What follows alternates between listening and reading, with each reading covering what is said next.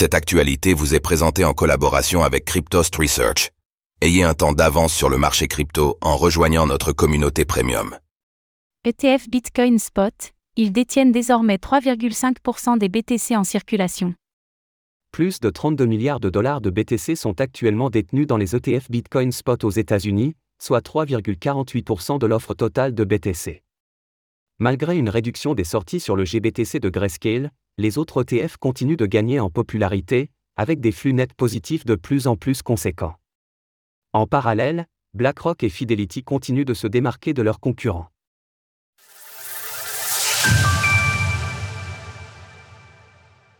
Plus de 32 milliards de dollars de BTC dans les ETF Bitcoin Spot. L'heure est au bilan, trois semaines après que les ETF Bitcoin Spot aient été acceptés sur le marché boursier états-unien.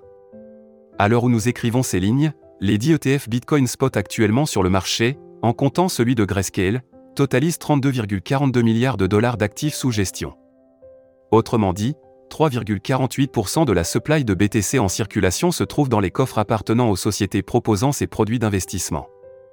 Grayscale, dont l'ETF Bitcoin résulte de la conversion de son ancien trust, domine largement cette métrique avec 2,37% des BTC en circulation dans ses réserves. Notons tout de même les performances remarquables de l'ETF IBIT de BlackRock et de l'ETF FBTC de Fidelity, qui comptent pour 0,45 et 0,37% de la supply totale de BTC après seulement plus d'une vingtaine de jours sur le marché. Comme l'a fait remarquer Eric Balchuna, analyste spécialisé dans les ETF chez Bloomberg Intelligence, même si les volumes de sortie de Grayscale se sont considérablement réduits, les 9 autres ETF sur le marché continuent toutefois de consolider leur position. Effectivement, alors que Grayscale détenait environ 619 220 BTC à date du 10 janvier, soit avant l'arrivée des ETF Bitcoin Spot sur le marché des États-Unis, ce chiffre n'est plus que de 466 530 BTC, soit environ 22,49 milliards de dollars.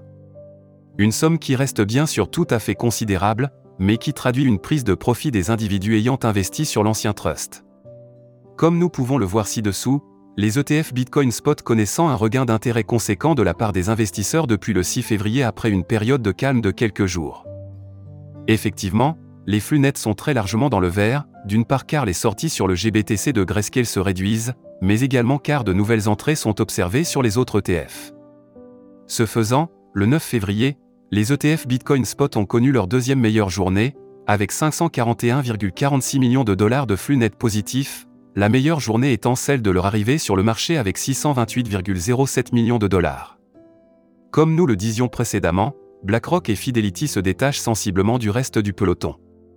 Effectivement, si l'on exclut Grayscale, la troisième place est attribuée à Ark Invest et son ETF ARKB, qui vient de dépasser le cap du milliard de dollars.